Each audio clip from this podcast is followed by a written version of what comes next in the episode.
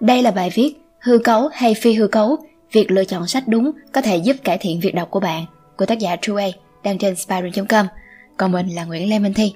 Bây giờ chúng ta hãy bắt đầu bài viết nhé.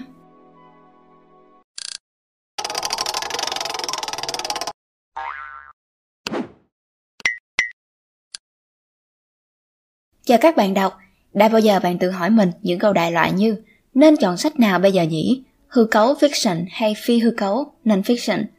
Điều rõ ràng là bạn chỉ có thể chọn một trong hai loại. Bài viết này sẽ chỉ cho bạn biết cách vượt qua những phân vân và sáng tạo nên một thói quen đọc cho riêng mình. Tôi muốn hỏi một câu trước, bạn có đọc thường xuyên không? Trong thế giới công nghệ đầy smartphone và internet ở khắp mọi nơi, rất nhiều người bị lạc trôi khỏi những cuốn sách. Hầu hết mọi người đều không chịu đọc sách sau khi rời trường đại học.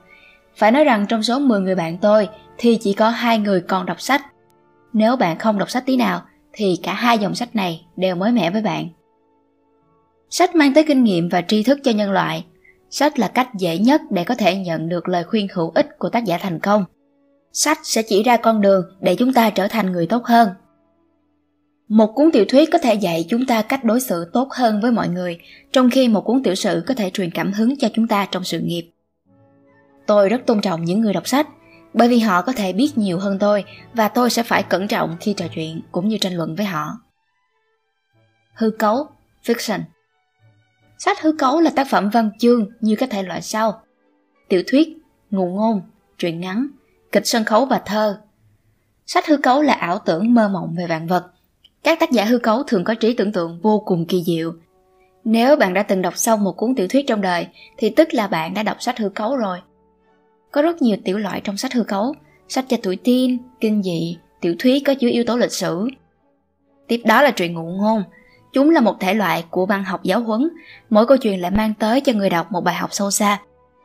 Ví dụ cuốn Người giàu nhất thành Babylon của George Samuel Carson là một truyện ngụ ngôn dạy cho các bạn các mưu kế làm giàu dưới bối cảnh của một thành phố tưởng tượng mang tên Babylon.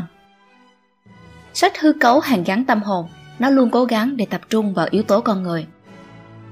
Rất ít người yêu thích sách hư cấu bởi vì nó tạo ra xúc cảm trong tâm trí người đọc. Đó có thể là tình yêu, sự hài hước, chăm biếm hay sợ hãi. Sống ở Việt Nam vào năm 2017, tôi không biết các thị trấn Anh Quốc vào những năm 1800, 1950 ra sao. Tôi không biết sự khác biệt văn hóa giữa các bang của Mỹ bằng cách đọc các tiểu thuyết hư cấu được viết bởi các tác giả vào thời điểm đó. Tôi có thể dễ dàng tưởng tượng ra con người ở đó như thế nào, họ thông minh ra sao và họ làm gì hàng ngày. Không cần phải đọc lịch sử, chỉ cần đọc tiểu thuyết từ những năm 1900 tới 1950 bạn sẽ biết về điều kiện kinh tế, những phát minh khoa học và đời sống xã hội. Một ưu điểm khác của sách hư cấu là nó cho phép chúng ta được chiêm ngưỡng trí tưởng tượng, sự đa dạng của các nhân vật nếu đó là tiểu thuyết hay một câu chuyện. Đọc một câu chuyện và bạn sẽ quên đi thời thơ ấu. Đó là lý do tại sao chúng ta yêu thích truyện kể hơn là xã hội học, lịch sử và kinh tế chán ngắt. Đọc sách hư cấu sẽ giúp bạn trở thành một người nhẹ nhàng và hạnh phúc.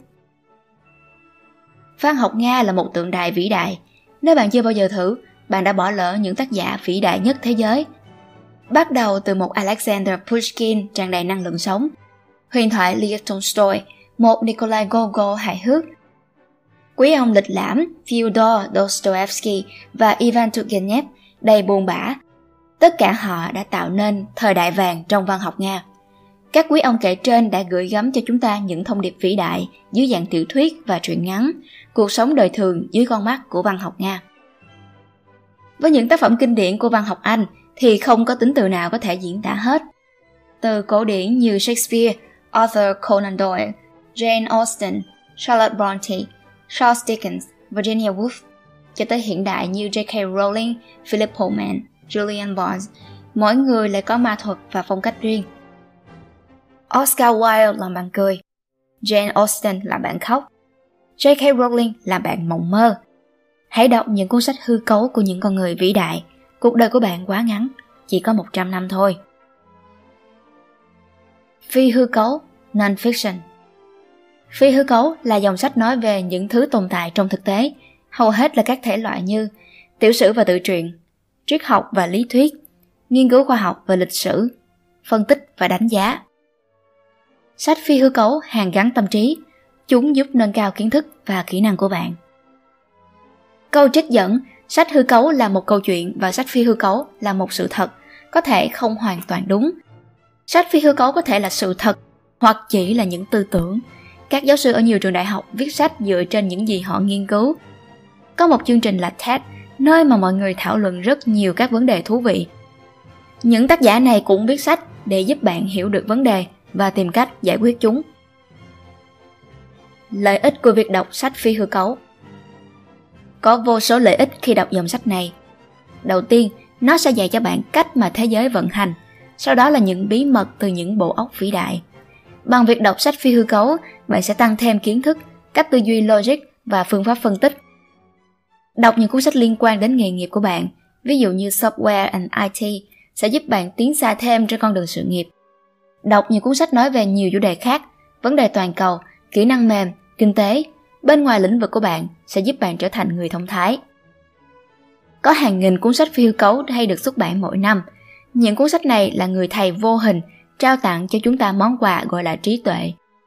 Đừng nên chỉ quan tâm vào một số lĩnh vực giới hạn, hãy khám phá càng nhiều càng tốt. Hư cấu và phi hư cấu Và bây giờ là tranh luận cuối cùng. Hư cấu hay phi hư cấu? Có hai kiểu người luôn tranh cãi về sự tuyệt vời của mỗi dòng sách mình đọc. Những người đọc sách phi hư cấu nói sách mình đọc là thượng đẳng hơn so với sách hư cấu. Họ phủ nhận tầm quan trọng của sách hư cấu bằng cách gọi chúng là những chuyện tào lao, phí thời gian. Nhưng sự thật thì khác xa. Hư cấu và phi hư cấu như hai con mắt của một người đọc. Nếu chỉ đọc một thứ mà bỏ qua thứ còn lại, thì sẽ bỏ lỡ rất nhiều điều. Hư cấu giúp bạn phát triển trí tưởng tượng và phi hư cấu giúp bạn nhận được những bài học từ các vĩ nhân dưới dạng các cuốn sách tiểu sử. Lời khuyên của tôi là đọc cả hư cấu và phi hư cấu cùng lúc. Khi có thời gian rảnh, bạn nên đọc song song cả hai thể loại. Đọc quá nhiều sách hư cấu sẽ làm bạn nghĩ về thời gian. Đọc quá nhiều sách phi hư cấu sẽ khiến bạn bị ảnh hưởng theo tư tưởng cá nhân của một tác giả. Vậy nên, phải cân bằng. Đọc 10% một cuốn tiểu thuyết và 10% một cuốn sách phi hư cấu mỗi ngày. Trong vòng 2 tuần, bạn sẽ hoàn thành hai cuốn sách. Trong một tháng, 4 cuốn. Trong một năm, bạn sẽ hoàn thành hơn 40 cuốn.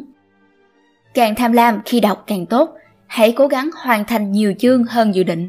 Nếu bạn có một chiếc Amazon Kindle, hãy mang theo đó mọi lúc mọi nơi. Lời kết Đọc sách là một thói quen tốt, rất nhiều người thành công trên thế giới đọc rất nhiều sách. Những người thông thái mà tôi gặp trong cuộc sống đọc nhiều sách mỗi tuần. Dù là đọc sách hư cấu hay dòng sách khác, hãy tin rằng đọc sách mang lại cho bạn niềm vui. Thật sự đấy. Hy vọng là các bạn sẽ thích video lần này. Đừng quên like, share và subscribe ủng hộ chúng mình. Và nếu các bạn thích những nội dung như trên thì hãy đăng nhập vào spyroom.com để tìm đọc thêm. Còn mình là Nguyễn Lê Minh Thi. Xin chào và hẹn gặp lại.